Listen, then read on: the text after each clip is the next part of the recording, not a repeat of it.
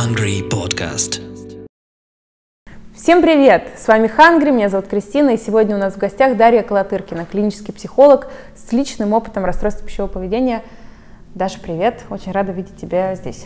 Привет, Кристин.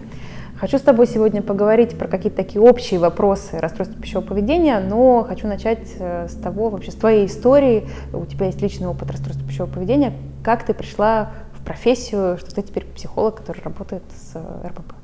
Вот как ты и сказала, да, мой опыт э, в расстройствах пищевого поведения более 18 лет. Обычно, когда я об этом говорю, все думают, насколько же я стара.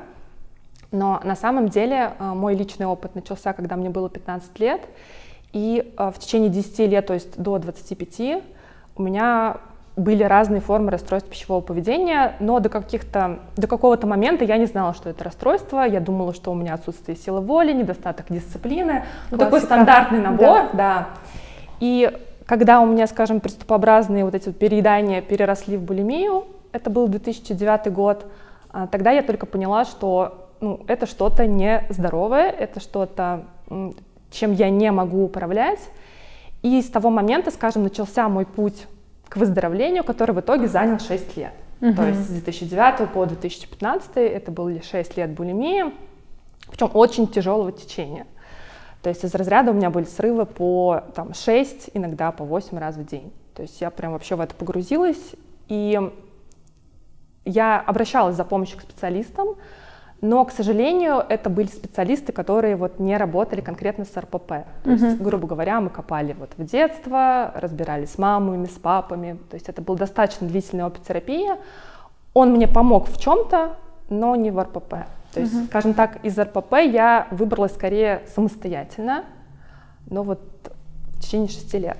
После того, как я выбралась, я вообще не хотела работать с этой темой. Я думала, знаешь, вот закрыть эту дверь в 10 лет и все, больше туда не возвращаться.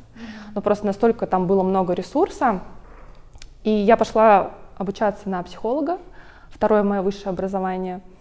И в какой-то момент, я не знаю, как так, честно говоря, произошло, но я поняла, что скорее я не могу не работать с РПП. То есть это Понимаю мне настолько тебя. знакомо, вот вся вот эта внутренняя кухня, мне настолько знакомо все, как чувствует человек себя в этом. И помня о том, что я, ну как мне приходилось, например, приходить а, к специалистам, психологам, рассказывать и получать ну, такую обратную связь из разряда «что?» Ну там, да, или как бы, ну там, просто не ешь. Ну, вот что-то такое совершенно непрофессиональное, и что откатывало меня обратно, потому что ты приходишь к специалисту, получаешь такую обратную связь и ходишь в свою раковину. И, собственно, вот это, наверное, определило мою специализацию. Я поняла, что я буду с этим работать. И когда начала только вести свой блог в Инстаграм, а, мне сразу посыпались заявки. И mm-hmm. действительно их было очень много. Я поняла, что людей, которых беспокоит этот момент, реально очень много. Статистика очень сильно занижена. И очень многие, ну, именно очень многим это звалось, что у меня был личный опыт. Потому что, ну, как ты понимаешь, очень сложно идти к специалисту, который, ну, вот, вроде бы работает, но непонятно, да, вот насколько На он... телесном уровне не может понять, о чем вообще да. твои переживания, да. Ну, потому что на самом деле, если мы будем там честны, вот э, говорить там, у кого-то есть другие какие-то зависимости, ну, например, там, да, алкогольная или еще какая-то, очень сложно понять, ну, как бы нам даже кажется, Если да? ты сам не алкоголик, да, тебе сложно да. к этому присоединиться и как-то да. это прожить вместе То есть, с мне человеком. кажется, даже вот вроде было там у меня расстройство, но иногда кажется, ну, как бы, ну, почему человек может не пить? Ну, там, ну, условно, да, да, да, от еды ты не можешь отказаться, от алкоголя, ну, вроде не пей, и все. Ну, так вот. Да, нет, ну или уровня. тем более, если условно там у человека анорексия, там комментарий, который, например, я в свое время получала, типа, ну, вот же еда, возьми, съешь. Ну, там либо съешь, да. либо не ешь. И либо ну, типа, не ешь, да, да, да, да, да. Вот, и вот это вот, те, кто действительно не прожил, очень сложно, ну, понять, потому что вроде бы это нелогично, зачем там переедать там и вызывать рвоту, или не есть, ну, то есть, Все понятно. вот. Таким образом, собственно, это определила. Ты сказала, что ты справилась самостоятельно. Насколько вообще это распространенная э, практика? Насколько ты сейчас как специалист считаешь вообще возможно э, вылечиться от расстройства пищевого поведения самостоятельно? Ну, на самом деле возможно, если кто-то хочет там условно повторить мой опыт в течение там шести лет, когда я осознала. То есть, понимаете, да? Шести лет очень высокой мотивации как бы, справиться ну, с этим. нет, кстати, Или не мотивация, всегда? она была вот в чем проблема самостоятельного выхода, что у тебя сначала есть мотивация, ты что-то делаешь, но твои шаги очень хаотичные. Угу. То есть ты вроде бы здесь, может быть, там где-то поработал с питанием, может быть, что-то там, да, с эмоциональной регуляцией или вообще с чем-то, почитал какие-то книги, у тебя есть, есть, есть мотивация, потом, например, ты срываешься, и у тебя опять падает мотивация. Угу. И были моменты, когда я думаю, ну все, я не буду с этим работать. То есть проблема мотивации. И поэтому, когда мне говорят о самостоятельном способе, ну, условно, можно себе там, я как говорю, и аппендицит самостоятельно вырезать. Вопрос зачем и вопрос последствий. Угу. То есть, может быть, кто-то вырезает себе самостоятельно аппендицит, я не знаю. Но, скорее всего, да, это закончится плохо. И здесь вопрос скорее а, потери времени, когда ты делаешь. Ну, то есть я потеряла, по сути, все равно 6 лет, я считаю. То есть если бы я обратилась, например, когда я поняла, что у меня расстройство, это был специалист, который работает, и там, например, я прошла бы курс терапии, условно, я бы ну, там, сократила, не знаю, себе 5 лет. Uh-huh. Я бы что-нибудь делала более продуктивное в это время, потому что ресурсов же очень много выходит. Поэтому, скажем так, что можно выходить самостоятельно, но вопрос цены. И Нужно вопрос, ли? Ну и вопрос, выйдешь ли ты. Да. Потому что часто, эм, ну, у меня даже бывают, знаешь, запросы, а, там, ну, кто-то мне писал три года назад про сессию, и потом люди пишут еще через три года. То есть, там, условно, а сколько у вас сейчас стоит консультация? И я понимаю, что три года человек, ну, не вышел из этого, к сожалению. То есть это вот про то, что, ну, вот обычно так. Как выбрать формат Э, формат терапии, формат прохождения помощи. Есть стационары, есть амбулаторное лечение, есть онлайн, есть офлайн. Тут вот э, что ты про это думаешь? Ну, смотри, есть...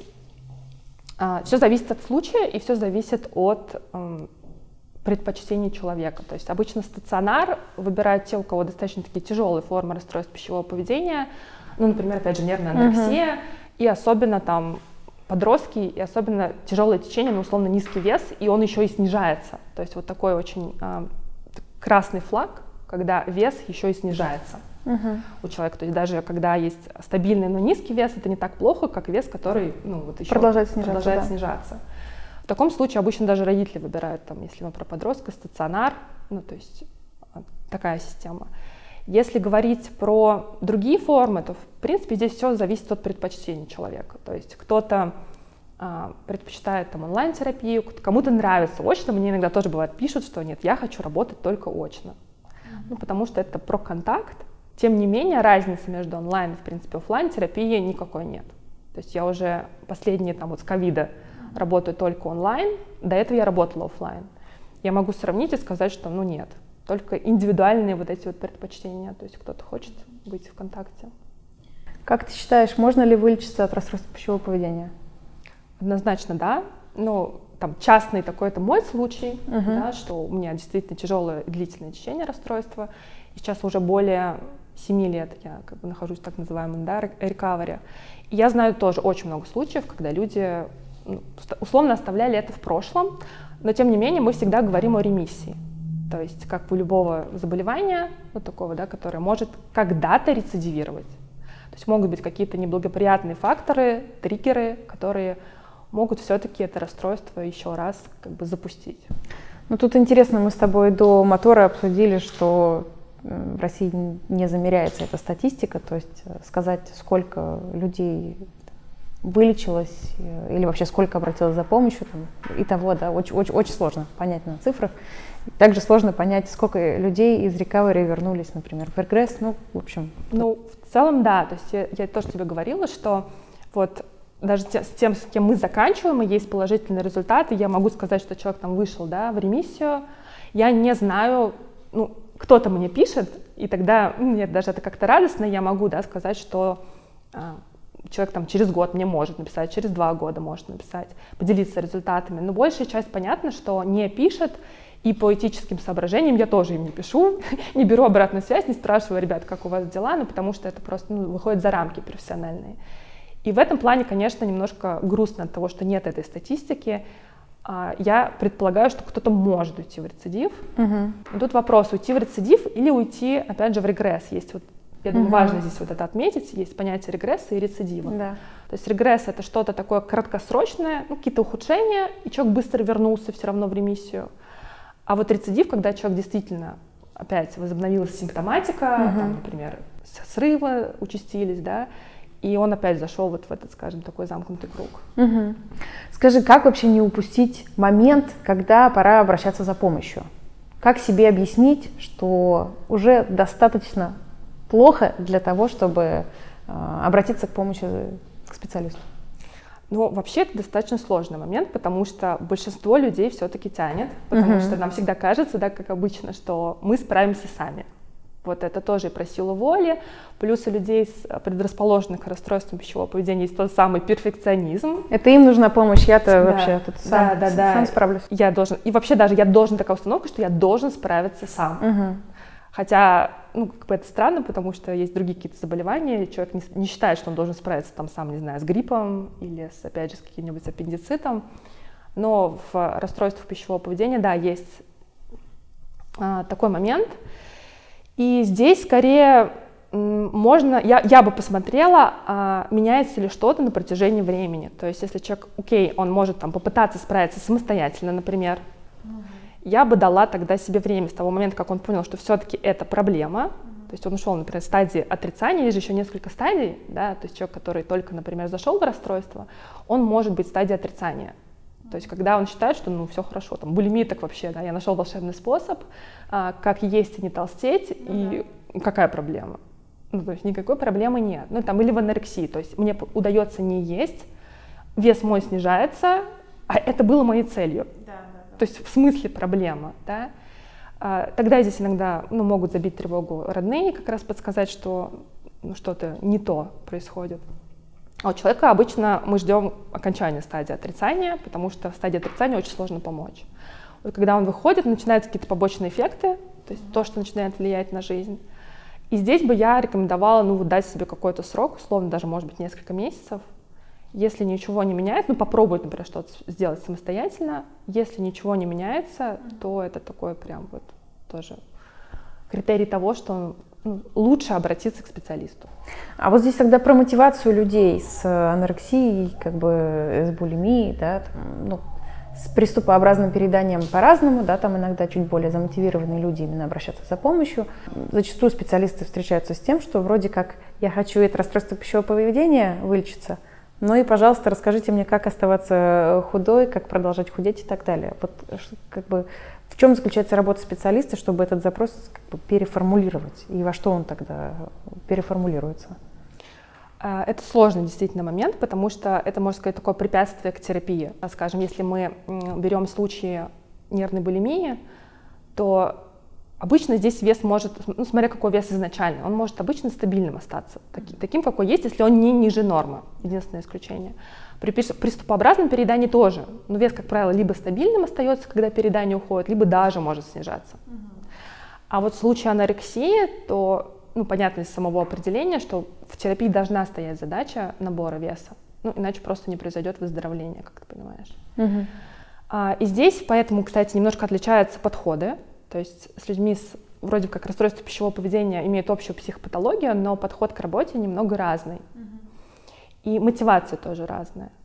И я бы здесь все-таки говорила изначально о контакте со специалистом. То есть вот здесь вот это уровень доверия, когда человек все-таки он понимает, что да, есть этот страх, и мы с этим страхом работаем, набор веса, потому что я думаю, это вообще основной страх. Когда конечно, терапии, конечно, что, типа, у человека с расстройством пищевого поведения это основной страх. Да, да, то есть я приду в терапию, хорошо, они там все здорово рассказывают, я начну есть и буду там толстеть, толстеть, толстеть, толстеть, это, господи, жуть какая-то, потому что, ну, это же, на этом держится расстройство. И многие, кстати, боятся пойти в терапию, потому что, ну, здорово, они научат меня есть и станут, типа, такими, я стану таким же толстым, как и тот, кто мне рассказывает.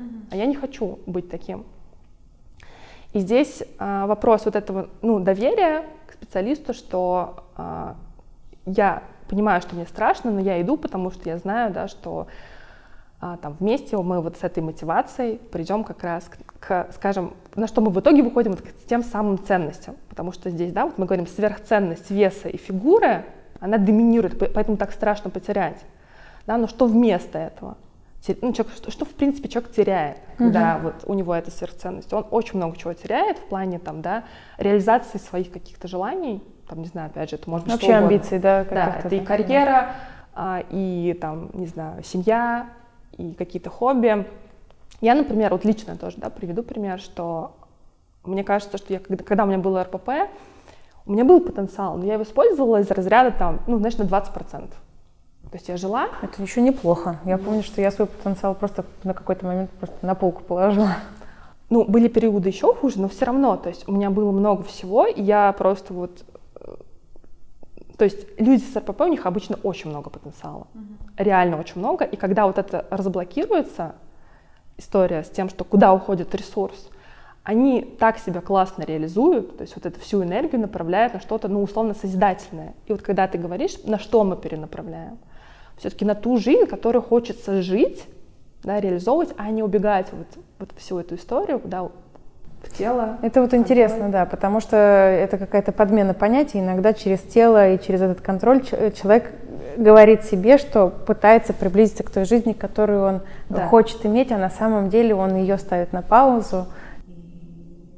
Вот это вот контроль над телом и над собой становится таким э, драйвером вообще всех процессов. Есть такой Потому что страшно же. Вот это вот страх, что, а, смотри, когда мы контролируем... Почему здесь тоже, думаю, важный этот момент? Почему контролировать тело проще? Потому что, ну, тут понятно, условно, чтобы что мне нужно делать, чтобы контролировать тело. Вот так питаться, вот так тренироваться, там, не знаю, вот так вот очищаться, к примеру, да, когда были А жизнь, она вот... а жизнь, она, да, там, рабочие какие-то процессы, другие люди, я там, они там от меня зависят, я от них завишу. Я не могу это контролировать, и это рождает очень сильную тревогу, Очень много разных решений нужно принимать, Да, да, и вообще да. соприкасаться с э, вещами, на которые ты не имеешь никакого влияния. Вот, и это, кстати, одна из задач терапии, да, научиться справляться, ну, вот с этой неопределенностью жизни, с тревогами, со страхами, а не с помощью контроля за едой, телом. То есть это задача терапии, в принципе. И это очень, как ты понимаешь, сложно сделать самостоятельно, ну, практически невозможно. Частый такой распространенный вопрос. э, Люди с затяжными какими-то стадиями расстройств пищевого поведения, там, с невидимыми э, расстройствами пищевого поведения, это может быть булимия, это может быть приступообразное переедание, там, 20 лет булимии. А, Есть ли смысл такому человеку обращаться к специалисту? Можно ли ему помочь? А Я всегда говорю, есть смысл, если есть желание у человека. А, Потому что я, например, работаю как раз такими условно сложными случаями. Сложными мы называем обычно, ну, тут и по симптоматике мы говорим, и по количеству лет. То есть, безусловно, чем дольше существует расстройство, тем, скажем, оно, оно как бы хронифицируется. И, соответственно, как любое хроническое заболевание, его сложнее лечить, потому что ну, вот оно уже такое вошло в какую-то да, свою колею.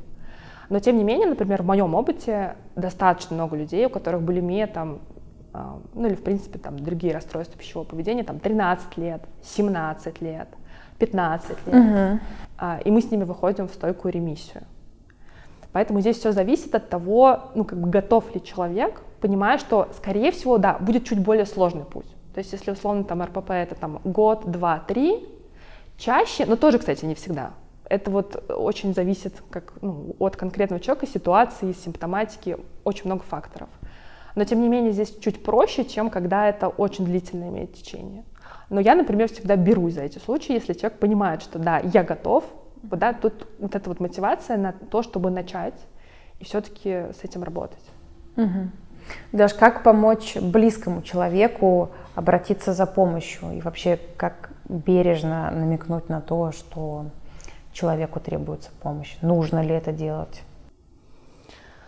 Тут тоже все зависит от того, а, какая ситуация. Ну, то есть, опять же, если мы говорим про случай нервной анорексии, и, к примеру, родители видят, что ребенок не ест, у него снижается вес, ну, то есть вот это все происходит, то иногда это даже история про то, чтобы ну, ставить, скажем так, вопрос ребром. То есть, если ничего не меняется, он сначала может поговорить с родителем, но если, например, ребенок не ест, ну, по сути, там твой ребенок умирает у тебя на глазах. Что ты будешь делать? Иногда это история про то, чтобы ставить вопрос ребром, я имею в виду помещать стационар до какого-то там набора веса, а дальше уже работать, например, амбулаторно.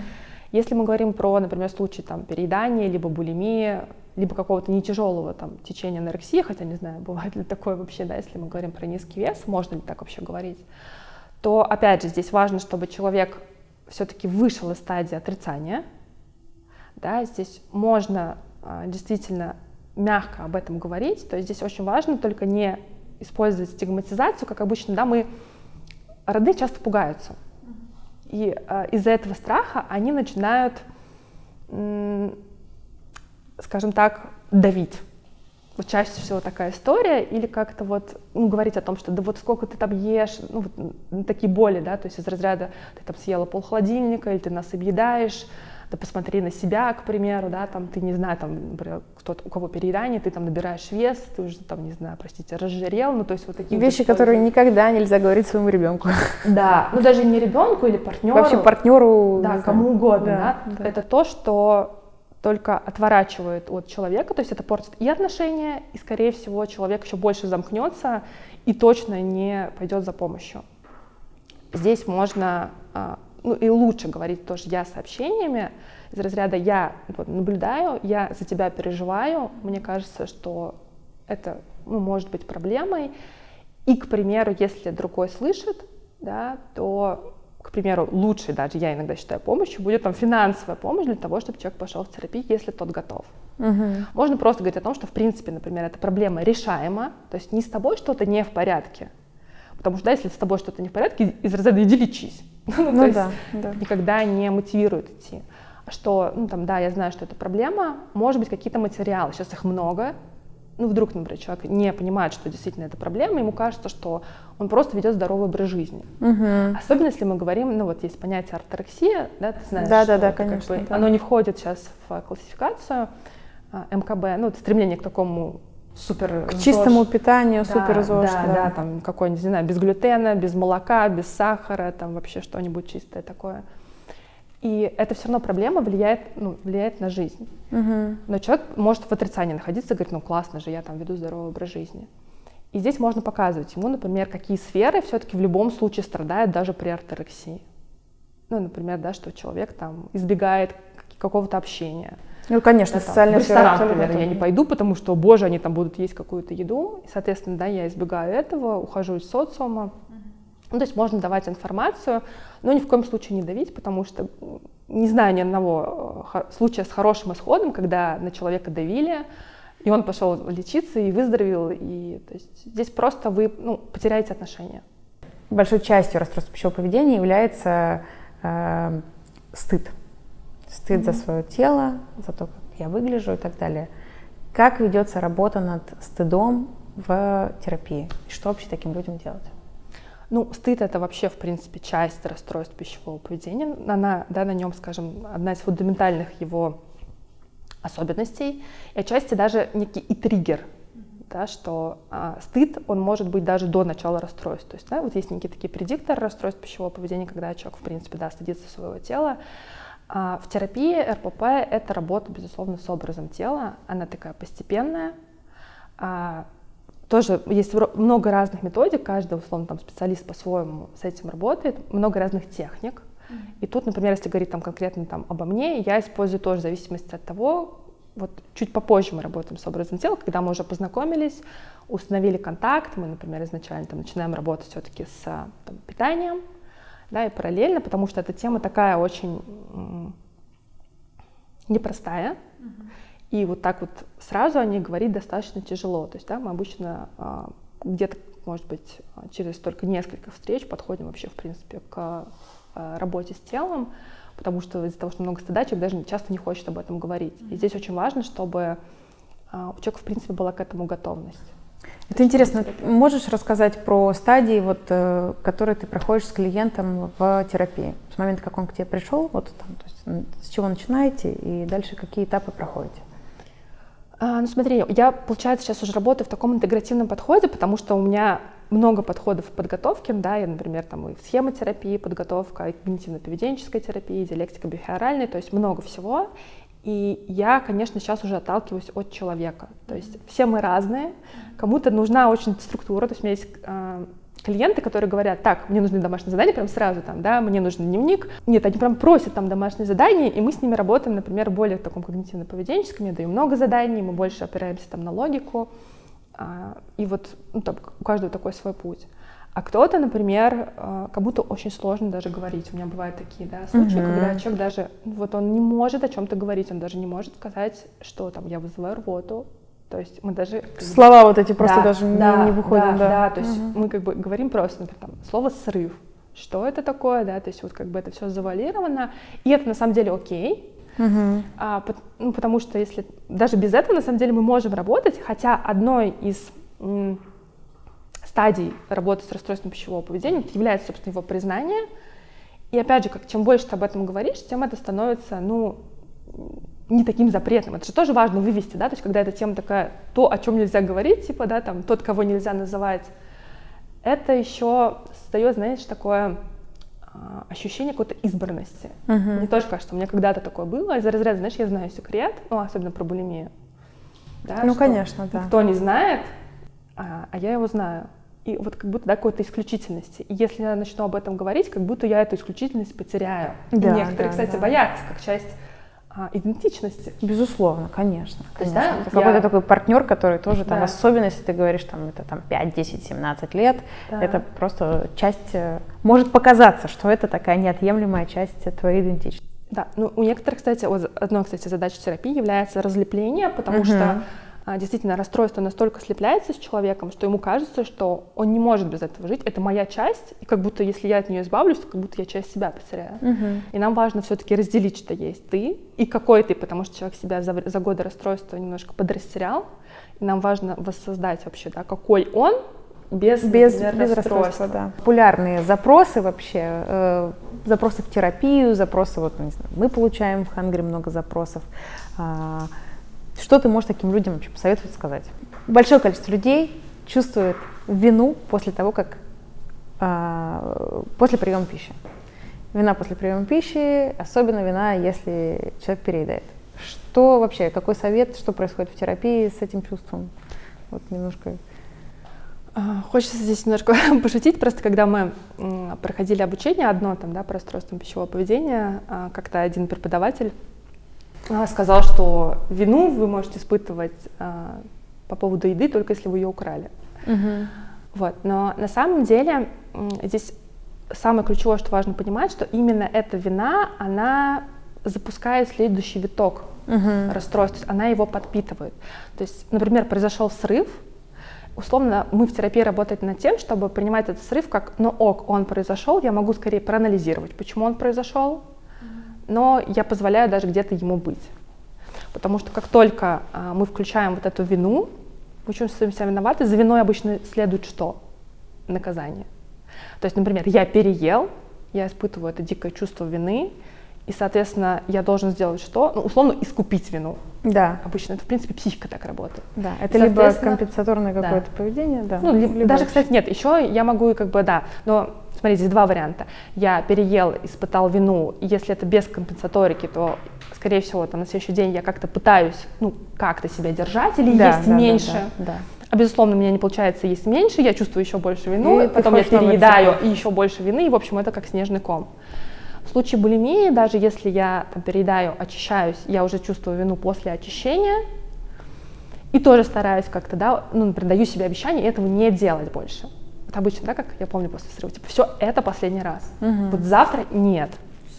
Но это ты как будто бы еще себе, слушай, тут тоже такой а, обман самого себя, потому что ты такой, ну сегодня же еще не завтра, да. Это может быть вот этот, но у меня еще есть пару часов до завтра, типа, можно еще. Кстати, это самая это... такая большая ловушка. Это вот. вообще ловушка. Ловушка, да, да, что, да, ну, да. она как и с диетами работает, типа, начну с понедельника, сейчас там вот сегодня я ем. Так и с расстройством, да. Да, да, да. Вот завтра я начну худеть. С расстройством тоже, типа, ну ладно, сегодня вот последний раз объедаюсь. У меня бывает даже клиенты приходят, говорят, я там объедался перед э, там встречей с вами, потому что как будто бы я э, скажу все, вы пришли в терапию, и теперь вы не можете переедать. Хотя, безусловно, так не происходит. Скорее, вот это разрешение себе постепенно, то, что тоже очень сложно сделать самостоятельно. Uh-huh. Да, что срывы, даже я обычно говорю клиентам, что срывы будут происходить, и это нормально. То есть, что мы просто их анализируем, принимаем, и тогда мы как бы разрываем вот этот замкнутый круг чувства вины, а потом попытки искупления, а, жесткие какие-то, опять же, ограничения, ну или там, да, какие-то ограничения, и опять там срыв и чувство вины. То есть таким образом мы все-таки вот про то, что... А, скажи мне, пожалуйста, переедание и чувство силы воли вообще каким-то образом коррелируется? Большое количество людей, которые переедают, считают, что у них просто нет силы воли. И, кстати, их окружение тоже так может. Безусловно, она такая стигма, что даже, например, если мы говорим там про полных людей, что как будто полные люди, они там безвольные, безволь, безвольные, да, и ленивые, да. Да, ленивые и безвольные. Это абсолютно не соответствует действительности. И вообще относительно РПП сила воли, ну, как бы вообще ни при чем. Потому что э, что говорит даже в пользу этого, что огромное количество людей, которые ко мне приходят, у них отлично с силой воли, ну, условно, в других областях. Они достигают там колоссальных там результатов в бизнесе, кто-то в обучении, там, да, ко мне приходят даже там доктора наук, которые защищают. То есть ты представляешь, сколько нужно силы воли для того, чтобы там а, защитить докторскую диссертацию. Или да, да. какой-то проект или еще что-то, и при этом они говорят, типа, все получается, но вот с едой у меня нет силы воли. Ну как так? То есть сила воли либо она есть, либо ее нет. А, потому что здесь работает другой механизм с РПП, и вот как раз здесь важно понять, что если вы много раз пытались насиловать воли, например, может быть, кому-то удается. Вот есть же люди, которые, не знаю, как-то питаются или ограничивают себя на силе воли, у них нет этой предрасположенности, и они реально как-то живут всю жизнь. Ну, да. И, кстати, да, иногда это создает ложное такое ощущение, что другие-то могут. Другие-то могут, да-да-да. А, их на самом деле, во-первых, меньшинство, и я говорю, мы не всех знаем, реально ли они так э, живут, либо тоже, да. Может там. быть, они просто не рассказывают. Да, такое тоже очень часто бывает. Ну, собственно, сила воли здесь ни при чем.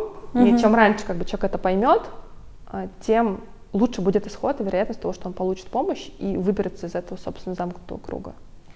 Очень распространенный вопрос, и вообще мне кажется, что большое количество клиентов, потенциально там, наших клиентов, уходят не в ту сторону, потому что идут лечить расстройство пищевого поведения к нутрициологам, к диетологам, к эндокринологам, к разным-разным-разным специалистам. Может ли такой специалист вылечить расстройство пищевого поведения? А, скорее, да, он может продлить, скажем так, агонию. Особенно здесь проблема, что они обращаются к диетологам, нутрициологам с запросом на похудение. Вот основная проблема именно в этом. То есть опять еще одна программа, еще одна программа, еще один какой-то там, ну не знаю, тарелки или еще что-то это работает на краткосрочной перспективе, им кажется, о, ну вот сработало же, угу. да, ну как и с диетой. Да. О, нужно просто еще раз, или другой специалист, или еще что-то. Но на самом деле э, единственное, чем может помочь нутрициолог и диетолог, грамотный, если он еще обладает э, знаниями в области расстройств пищевого поведения, он в принципе может реально выстроить питание. Вот то, что он может, но этого будет недостаточно. Я знаю, что он еще может сделать что? Он реально, если он видит человека с РПП, самое что он может сделать, перенаправить его к коллеге Это психологу. Да. да. Ну, кстати, можно иногда работать даже параллельно, к примеру, ну, да, да, если да. кто-то рекомендует делить, что с питанием работает, например, диетолог, а со всем остальным работает психолог. Я это совмещаю, потому что как, ну, мне вот удается. Угу. Мы, я не лезу сильно в тарелку, то есть я там не прописываю ничего, но мы в принципе обсуждаем.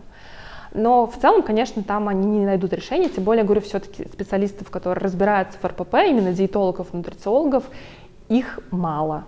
То есть большая вероятность, ну, условно, там нарваться на того, кто не разбирается, кто возьмет вас худеть угу. и тем самым усугубит проблему. То есть, э, да, не, не сюда нужно было обращаться, и поэтому, опять же, диетологи, нутрициологи, они об этом не знают, и они не перенаправляют, к сожалению. И это большая, одна из больших таких проблем, ну, стоит просто больше об этом говорить, чтобы специалисты, в принципе, знали, что это такое, могли как-то хотя бы диагностировать и действительно не хотя бы не работать, сказать э, человеку, что лучше идти к другому специалисту.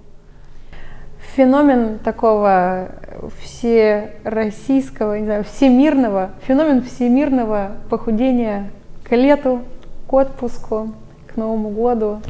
А, нормально ли это вообще? Насколько это имеет место быть? Ну, это имеет место быть, мне кажется, это вообще такой, э, как сказать, тренд. Ну, то есть даже, да, уже какие-то мемы, что все куда-то худеют. Э, Куда все худеют? Что происходит потом? Я Почему тоже не очень понимаю, то есть да. из разряда вот я похудел там к лету. Что да. происходит дальше? Ну, я тоже, на самом деле, это делала когда-то, да, там, к свадьбе, к дню рождения, конечно, к марту, к Новому году. Мне тоже интересно, что происходит дальше. Вроде, фу, я выдохнул, да, и можно там не худеть. А иногда это просто входит в привычку, знаешь, такие вечно худеющие люди, которые, ну, вот они так ко всем праздникам, ну, как образ жизни.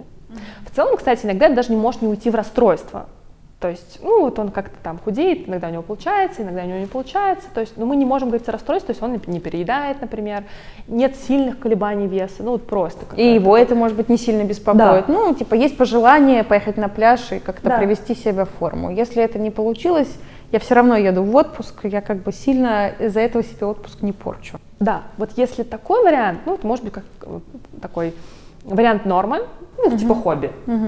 Ну, есть люди реально, которые типа... Ну, почему бы нет? Нет, на самом деле, да. как бы все имеет место быть, Нет, это можно. Не то есть я не говорю, мне, кстати, иногда говорят, что я вообще там тотально против похудения, я никогда такого не говорила, просто я специалист, который работает с расстройствами, а когда ты работаешь с расстройствами, понятно, что ну, похудение это очень триггерная тема. Раз, разные цели. Да, да, у нас разные цели. В целом я ничего не имею против там, адекватного похудения, если человеку это нужно, если он это хочет, у него есть показания, и пока это не уходит... Если у него нет расстройства. Да, да. вот, это ключевое такое, да.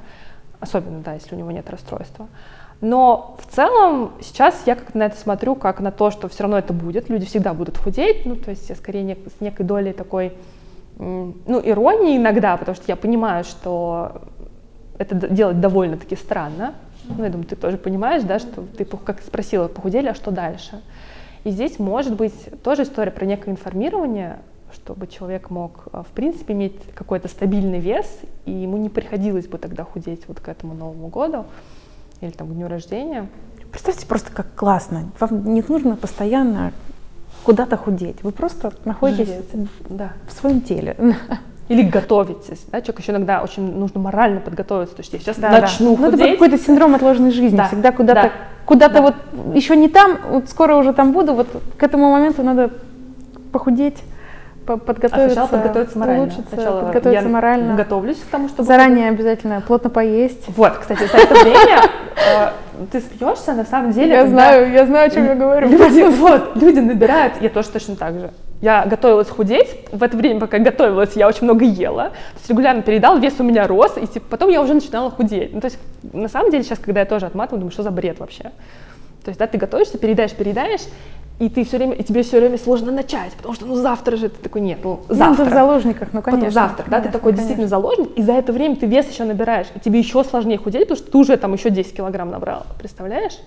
насколько сложно, и потом ты худеешь, естественно, то есть тебе сложно, потому что ты начинаешь себя ограничивать, опять срываешься, ну, то есть это замкнутый круг человек попадает. Если, может быть, рассказать о том, что можно нормально там питаться, иметь стабильный вес, то, может быть, многие предпочли бы вот такой вариант, чем вот это бесконечные качели. Колебания, да. Да, и колебания веса, которые даже на уровне физиологии намного хуже, чем стабильно там высокий вес. И в принципе это тебе функционально отвлекает как бы от жизни, от всего остального. То есть даже если ты ну, это тоже же момент сбегания. То есть я убегаю в то, что я худею. Я чем-то занят, у меня процесс, вот. я все остальное а, кстати, ставлю на номер два, я тут... А, кстати, когда я достигаю результата, например, про худеющих людей, да, то мне становится страшно, потому что, смотри, например, человек тоже очень интересный такой момент. Я худею для того, чтобы обычно что-то. Ну, редко кто худеет вообще просто так, ну, чтобы там я вот тогда начну что-то делать, там, да, знакомиться, да, да. или там у меня будет новая работа, или я буду больше проявляться, буду блог вести, кто-то говорит, там, да, не знаю. Вот человек похудел, и тут он понимает, что а ему сейчас придется делать то, страшно, страшно, что о чем он говорил, что он обычно происходит часто он начинает набирать, например, появляются срывы, и вес возвращается. Опять, и теперь ему опять и, есть и, чем и заняться. Такой, а, ну все, я опять буду худеть. И это, да, синдром отложенной жизни. И в терапии мы, безусловно, это видим, да, когда вот эти круги повторяются, что на самом-то деле человек чего-то хочет, но очень боится. uh И тогда важно работать не с похудением же все-таки, да, а тогда со страхами того, что вот, ну, какие-то страхи за этим стоят, что я буду проявляться, там, да, и там то есть я точно четко помню, ну, такое, что, да, у меня какие-то проблемы возникали, о, лучше переключиться на еду, пойду поем, потом даже, даже лучше я буду чувствовать вину, думать, как с этим справиться, чем я буду думать о реальных проблемах, которые мне там нужно решать, не знаю, в учебе, в работе, в отношениях, то есть способ избегания. Даш, э, под завершение, что бы ты сказала людям, которые еще не обратились в терапию, э, вообще какое-то напутствие, как начать, как, как, как сделать этот первый шаг, как выбрать специалиста, что почитать вообще? Что делать? А, ну, я бы сказала сначала, что важно понять, посмотреть, например, не знаю, там из разряда отмотать несколько месяцев назад, полгода, понять, меняется как-то ситуация с вашим пищевым поведением, с тем, как вы себя ощущаете, с вашим состоянием или нет. Потому что если нет, то... Или если она меняется, но не в ту ну, сторону. Да, если вам становится хуже, обычно вот, ну, приходится все-таки к специалисту, если быть честным, когда прям плохо уже. Редко кто обращается, когда еще, ну, типа, я еще как-то вот могу выплывать. Пока могу выплывать, я пытаюсь сам. Вот когда вы уже поняли, что все, а, можно, в принципе, вообще я рекомендую сразу обратиться к специалисту и там, тут же пройти диагностику, понять вообще, что с вами происходит, понять, какой путь, потому что, в принципе, специалист ну, грамотный, да, он расскажет, какой путь. Угу. У некоторых специалистов есть там бесплатная даже какая-то сессия. Такая диагностическая, где вы поговорите, например, с ним, да, у меня такая есть сессия. Но она, она диагностическая короткая. не такая короткая, мы да, знакомимся, да, да. но она именно нужна для того, чтобы человек просто и первый шаг сделал, и просто ну, посмотрел ну, там на меня, как, то есть есть ли какой-то контакт или uh-huh, нет. Вдруг uh-huh. там я ему не подхожу, ну или я понимаю, что я не могу, ну не знаю, у какой-то запрос такой, что это я не буду его брать. Uh, вот, соответственно, ну почитать можно об этом литературу. Сейчас ее, кстати, благо много. Uh-huh. Uh, просто почитать о расстройствах, но сильно не зачитываться, потому что может быть такая тенденция попробовать это все воплотить, а это сделать сложно. Поэтому я бы рекомендовала, ну самый, я реально считаю, такой путь эффективный, даже с учетом не того, что я специалист, да, мне иногда говорят, ну вы терапевт, и поэтому вы рекламируете терапию.